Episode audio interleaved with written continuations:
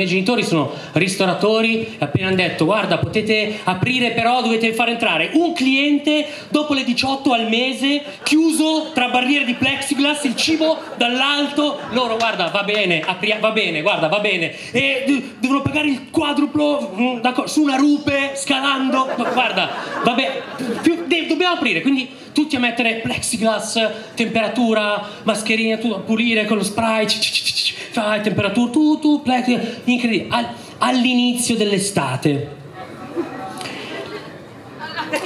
Più si, più si andava avanti con l'estate, più c'erano, non so cos'erano, notizie positive, non lo so, era un po'...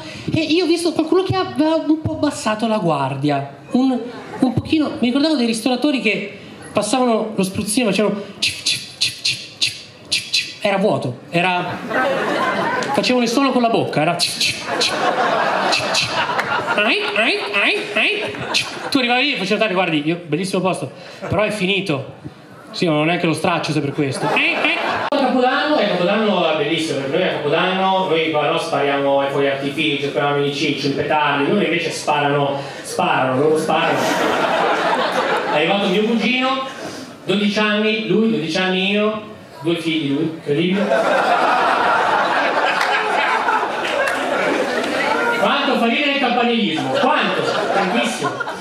E lui dice, poi Massimiliano, andiamo fuori un balcone a sparare.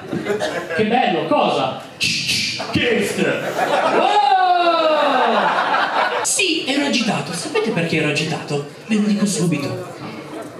Perché prima di salire sul palco per l'audizione di Italia's Got Talent, uno dello staff mi ha detto, oh, una cosa, io facevo, ho fatto un pezzo sul Vangelo, ok? Oh, una cosa, attento che la Pellegrini è molto credente.